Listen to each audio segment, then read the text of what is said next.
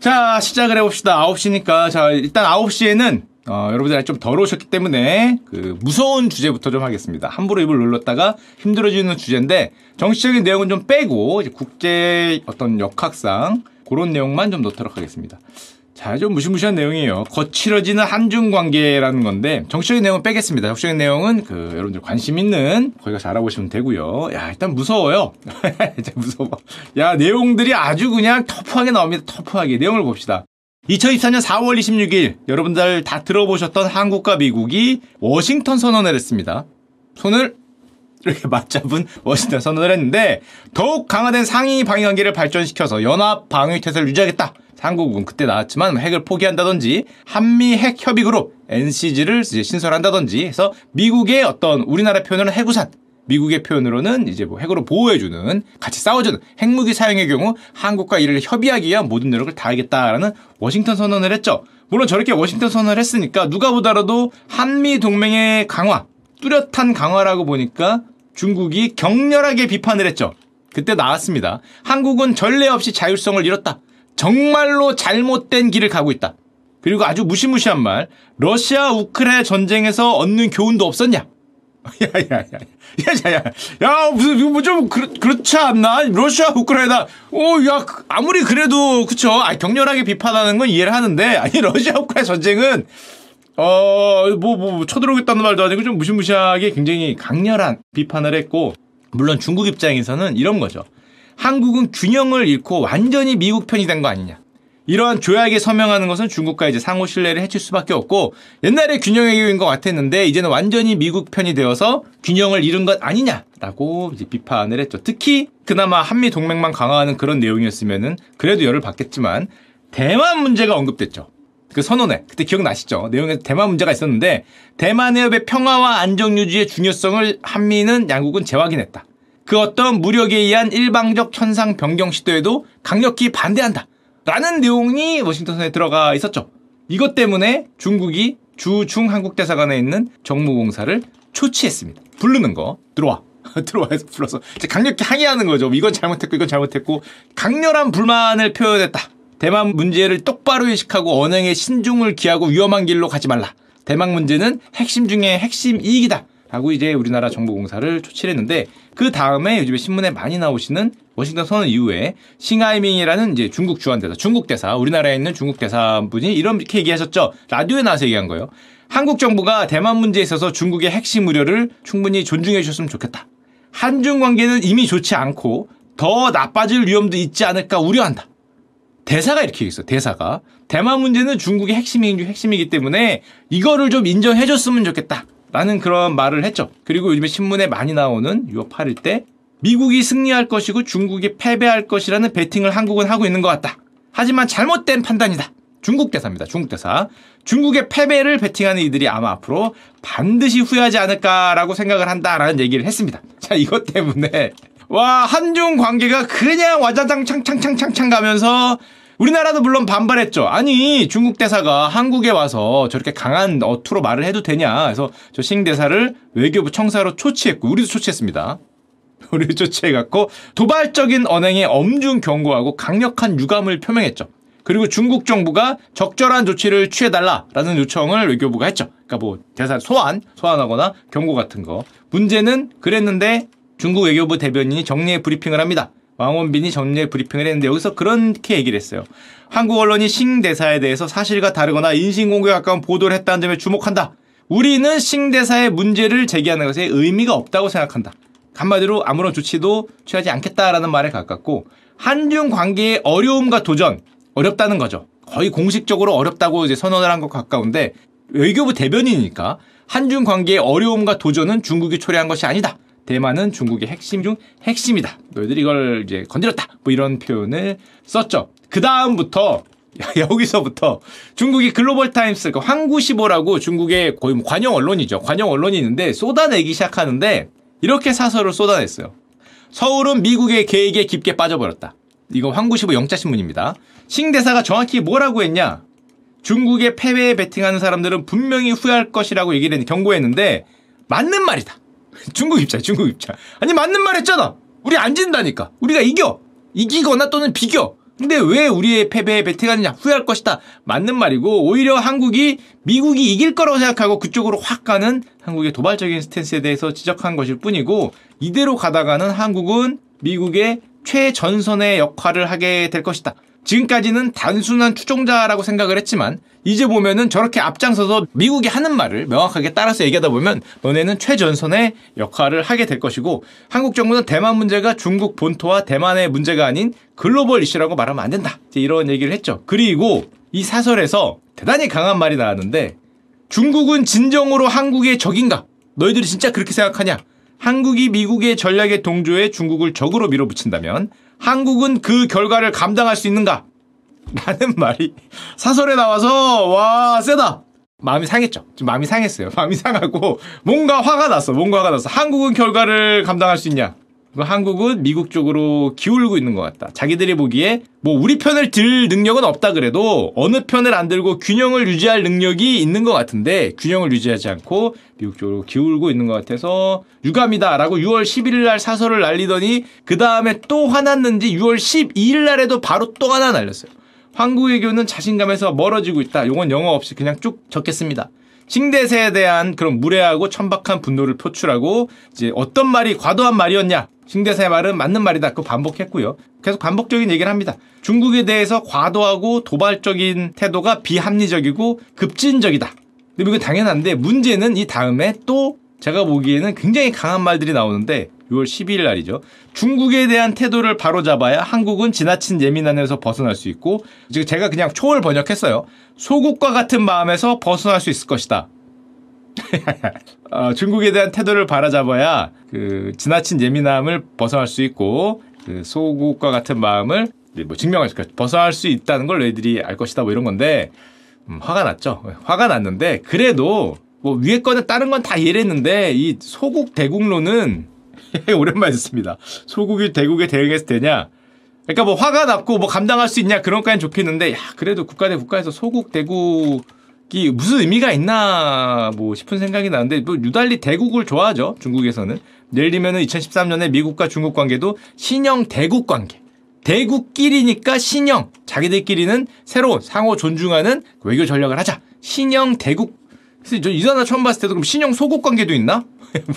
우리는 소국 관계인가? 신형? 뭐 이런 생각을 했는데, 소국과 대국이 굳이 국가 대 국가에서 쓸 필요가 있나라고 생각이 되지만 하여튼 뭐 그런 단어가 나왔습니다. 좀 화가 났다는 거죠. 근데 지금 중국과 이제 한국이 관계가 굉장히 안 좋아지고 있는 건 사실인 것 같은데, 문제는 뭐 굳이 우리나라만의 얘기는 아닙니다. 얼마 전에 일본 하야시 외무장관이 국회에서 그 어떤 질의가 왔는데 이렇게 얘기를 했어요. 대만 해협의 평화와 안정이 일본의 국가 안보뿐만 아니라 국제사회 전체에 대단히 중요하다. 우리가 했던 말과 비슷하죠? 그랬더니 어... 일본에 있는 주일본 중국 대사 우장하오 뭐라고 얘기를 했냐면 기자회견에서 대만 문제는 순전히 중국의 내정 문제인데 이를 일본의 안보 문제인 양 혼동하는 것은 비논리적이고 일본에 해롭다. 그러면서 한마디 하셨는데 일본이 아유 더 강하게 말했어. 우리나라는 그래도 조금 야 너무한 거 아니냐 정도. 여기는 일본이 중국의 분열 전체에 묶이면, 한마디로 중국이 분열된 거에 휩쓸려 들어가면 일본 국민들은 불덩이 속으로 빨려 들어갈 것이다. 핏이죠, 핏. 오랜만에 듣습니다. 그 지옥에 있는 불덩이. 야, 그 핏. 핏 오브 파이어에 너희들을 빨려 들어갈 것이다. 그러니까 중국과 대만이 뭘 다툼이 있는 거에 일본이 엮여 들어가면은 너희들은 불덩이 속에 들어간다라는 얘기를 한 건데, 와, 대사가 이런 얘기를 해도 되나. 좀 강하죠. 엄청나게. 그러니까 그만큼 대만 문제에 대해서는 뭐 거의 뭐 빠꾸 없는 표현을 많이 쓰는 것 같고, 중일 관계가 심오한 변화를 겪고 있다. 지금 대단히 중요한 시점이고 말을 조심해라 라고 뭐 이런 얘기를 했죠. 물론 그랬더니 아까 전에 보여드렸던 요 일본 외무장관 하야시 외무장관이 벌컥 화를 내면서 또 중국에다가 이제 강력한 또 항의문을 보내고 했던 일이 일본에서 있었죠. 게다가 이건 일본이고 이월에는 필리핀이 중국 대사를 초치했습니다. 중국 대사분들 바빠요. 여기저기서 초치되시느라고. 여기 또 뭐냐? 중국의 남중국해 적대행위를 했어요. 했대. 필리핀 입장에선. 필리핀 뭐 어선이 돌아다니는데 중국 선박이 여기 우리 땅입니다. 그 뭐 구단선인가 뭔가 모르십니까? 그 바다 이렇게 우리 거죠? 너희들은 일로 다니세요. 뭐 이런 거 하잖아요.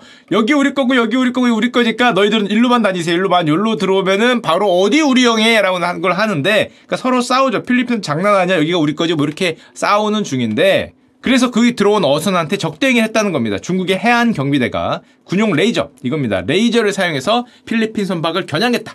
가라는 거죠. 가라고 막으려고 했다. 그랬더니 페르난도 마르코스 봉봉 필리핀 대통령이 중국의 이러한 침략 행위는 대단히 실망스럽다 라고 얘기하면서 중국 군함이 자꾸 왔다 갔다 하니까 이번에 필리핀 군사기지 네 곳에 미군 주둔, 미국의 사용권을 허가했어요. 필리핀의 항구 같은 데인데 여기다 미국 군사기지를 네 곳에 허용했어요. 미국이 여기다 머무르라는 거죠. 제존 견제하기에. 그러면서 얘기한 게 중국의 공세 강화와 대만 해협 분쟁에 대비하기 위해서라는, 어떻게 보면은 중국 입장에서는 받아들일 수 없는 말을 또 했죠. 그러니까 이번에는 주 필리핀 중국 대사 황시렌 씨가 이거 바쁘죠. 또 비슷한 얘기를 했는데, 우리나라나 저 일본처럼 대만 해협 근처의 군사기지대에서 미국의 접근을 제공함으로써 불을 붙이기보다는, 거기에 불을 붙이면 너희 집도 타! 네 집이 타는 거기 때문에 거기에 불을 붙이기보다는 대만 독립에 명백히 반대하는 것이 필리핀은 좋을 것이다. 근데 여기까지만 얘기하면 되는데 말을 요렇게 했죠.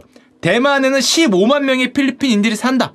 대만에 있는 십오만 명의 필리핀인들을 생각한다면 필리핀 정부는 대만의 독립에 확실하게 반대해야 된다. 이렇게 얘기를 했는데 필리핀 입장에서는 뭐야? 거기 사는 우리 그 십오만 명의 필리핀들이 뭐 인질로 생각하는 거냐, 협박하는 거냐, 이제 요렇게 강하게 생각을 하고, 페르난도 마르코스 대통령도 대단히 불쾌하다고 이렇게 얘기를 해갖고 요게 또 화제가 되고 서로 저 티격태격 하고 있는데, 보면은 일본은 불덩이, 그리고 여기는 뭐 불을 지피면 안 된다. 그리고 얼마 전에 사월 이십일일 중국 외교부장, 중국 장관, 외교부장 친강 아저씨가 대만 문제에 관련된 중국의 활동에 맞서는 자는 그 누구라도 불장난하다가 스스로 타 죽을 것. 불을 좋아해요. 불, 불을 좋아하는데 주로 이 불태우는 쪽을 조금, 아 그래서 우리 북한에 있는, 우리 북쪽에 있는 친구들도 가끔 뭐 서울 불바다 뭐 이렇게 얘기하는 게 불을 좀 좋아하는 경향이 있다. 뭐 이런 생각이 약간 들고, 그러고 보니까 필리핀이 열받으니까 필리핀, 일본, 미국 삼 국이 유월에 안보회의를 개최했습니다. 중국과 북한의 위협에 공동 대처하기 위해서. 심지어 필리핀, 일본, 미국이 삼자 협력, 삼자 동맹을 구축하겠다는 얘기를 하고 있죠. 대만 해협의 평화와 안정 유지를 위해 미국, 필리핀, 일본이 동맹을 구축하겠다. 근데 이게 대만 주변이 국가가 네 개 있거든요. 저쪽 인도차이나 반도를 빼면, 여긴 너무 머니까 빼면 중국, 대한민국, 일본, 필리핀. 그런데 어, 중국 입장에 들까? 야, 너 어디 대만 얘기, 어디 대만 얘기, 어디 대만 얘기를 하는 건데, 지금 이제 필리핀, 일본 쪽에는 미국이 이제 삼각동맹을 막겠다라고 저러고 있기 때문에, 야, 이 긴장감이 동아시아에서는, 아, 이, 진짜 쳐들어갈려나? 와, 되게 막 불타오르는 거죠. 대만 얘기를 하면 굉장히 불타오르는, 그 코어 중에 코어 인터레스트라고 한, 이익이라고 하니까, 야, 이 긴장감이, 아, 못 칠 것 같은데? 어제, 아, 설마, 하긴 뭐, 우크라이나가, 그 뭐, 러시아가 우크라이나 쳐들어가려고 생각한 사람이 없으니까. 야, 이거 못 할 것 같은데. 야, 모르죠, 모르죠. 뭐, 모르는 거긴 한데, 지금 이렇게 지금 긴장감이 막 끌어오르고 있죠. 상승하는데. 자, 근데 웃긴 건, 야, 그러면 전 세계가 중국하고 이런 긴장감이 막 상승을 하면서 정치적으로 막 갈등이 있구나. 여기는 그렇거든요. 제가 보기에 확실히 여기는 그래. 필리핀, 대한민국, 일본 확실히 여기는 뭔가 이렇게 좀 안 좋은데, 얼마 전에 보셨지만 이유는 중국과의 디커플링을 거부했습니다. 기억나시죠? 이유는 중국과의 디커플링보다는 디리스킹, 리스크를 줄이고 협력하는 걸 추구하겠다. 디커플링 안 한다, 우리는. 그걸 선언을 하고, 그 다음부터 독일, 프랑스, 스페인 등등등등등등 웬만한 나라들 정상이 줄줄줄줄 중국에 가고, 중국에서도 유럽 각국으로 지금 뭐 외교, 외무부 장관 이런 사람들을 줄줄이 줄줄이 보내면서 경제 협력을 하고 있어요. 왜냐? 리스크를 낮추는 거지 경제로 디커플링 한다는 건 아니었어. 선언을 했죠. 이미 선언을 했기 때문에 뭐 당당하게 보내고 당당하게 하고 있죠. 게다가 우리 입장에서 황당했던 건 오월에 일본에서 지 세븐 정상회의가 열렸습니다. 요것도 슈커홀드 한번 나왔죠. 그때는 결론은 얘기 안 하고 요런저런 얘기만 하고 뭐 성명문이 나오겠다 이렇게 하고 끝났는데, 왜냐면 그때 당시에는 지 세븐 정상회의 중이었으니까. 자, 요 성명문이 나왔습니다. 보신 분은 아시겠지만 아마 대부분 그냥 안 보시고 지나갔을 것 같은데, 성명문이 뭐라고 나왔냐, 이렇게 얘기했어요. 지 세븐 정상들이 모여서 중국과 디커플링이 아닌 디리스킹에 합의했다. 이 씨 엔 비 씨 제목입니다. We are not decoupling. 우리는 중국과 디커플링하지 않는다. 중국과 뭐 함께 가는 거고, 리스킹, 리스크를 줄이는 쪽으로 가겠다. 공동 성명서를 보면 우리는 중국과 디커플링하지 않는다. 동시에 우리는 경제적 회복력을 위해서, 경제를 위해 위험을 낮추고 다양화가 필요하다는 걸 인식하고 있다. 미국도 있습니다. 일본도 있고. 심지어 디커플링을 처음 주장했던 미국이 여기서는 공식적으로 우리는 중국과 디커플링을 추구하지 않는다라고 선언을 했죠. 아니, 야야야 잠깐만. 형이 그쪽으로 다 얘기해놓고 어, 야 가자 했더니 갑자기 어 경제는 이쪽이다. 디리스킹으로 전환. 우리는 중국과의 관계에서 디리스킹 위험을 낮추고 공급망을 다각화하고자 하는 거지 중국을 배제하는 중국과 디커플링을 중국을 배제하는 걸 추구하지 않는다라고 선언을 한 건데 아 그럼 우리도 이렇게 하고 봐줘야지.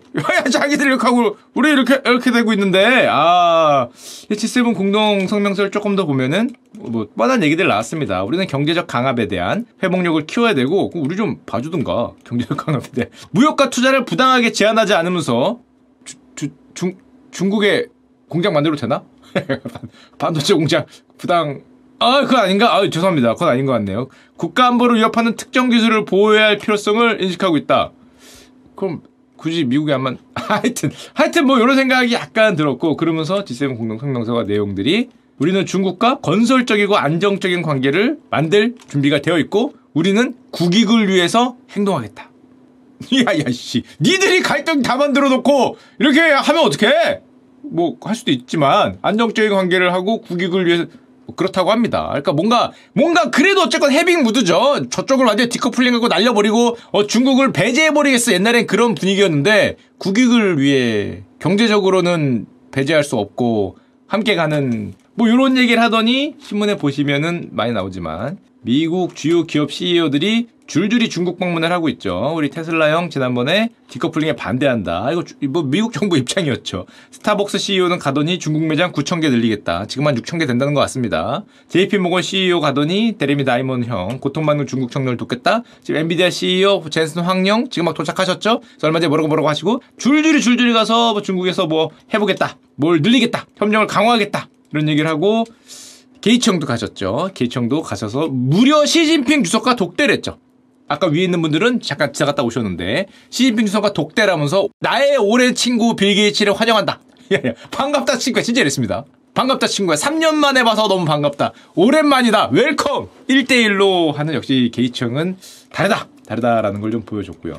자 이런 상황에서 십육일에서 이십일일 요번 달 미국 국무장관 블링컨이 중국을 방문합니다. 그러면서 지금은 외교의 시간이다라고 얘기를 했어요. 외교의 시간이 뭐냐면은 이제 충돌을 막기 위해서 대화 채널을 구축하고 충돌로 이어지지 않기 위해서 간다고 하는데 어 개인적으로 이렇게까지 안 될 것 같은데 이제 서구 언론에서는 혹시 혹시 디커플링 안 하고 디리스킹으로 간다고 하니까 미중 관계 해동의 첫 단추가 될 수 있냐라는 질문들이 나오는데 당장은 쉽지 않을 텐데 어쨌건 그렇게 가는 지금 뭐 트럼프 이후로 꽉 막혔던 관계가 어떻게 보면 탐색 과정의 첫 번째일 수도 있지 않냐라는 기대를 하고 있죠. 그래서 전 세계적으로는 디커플링이 아닌 디리스킹으로 가고 있는 것 같은데 특히 경제적으로는 다들 손해보기 싫으니까 중국을 배제했을 때 손해가 많이 나니까 국익을 위해서 손해 안 보는 쪽으로 간다는 것 같은데 아 여기는 여기는 중국, 한국, 일본, 필리핀 아 무슨 뭐 동아시아가 연합을 해서 뭐 만들면은 이유를 이기고 뭐 나토를 이기고 어째 뭐 아이고 아이고 뭐 아메리카 나프타를 이기고 이유를 이기는 동아시아 뭐 협력체가 되면은 세계를 세계 같은 소리 하고 있는데 세계가 다 화합을 해도 여기는 서로 멱살 잡고 머리끄댕이 잡는 건 어, 그쵸 아마 가장 마지막에 해동이 되지 않을까. 원래 그 냉동식품 얼리다 보면은 단단한 곳은 제일 늦게 해동이 됩니다. 여기는 딴 데 다 해동이 되고 단단한 거 이게 그 다 풀려 거의 이게 흐물흐물해질 때쯤에나 여기는 조금 얼음이 풀리지 않을까. 참 안타깝게 생각을 합니다.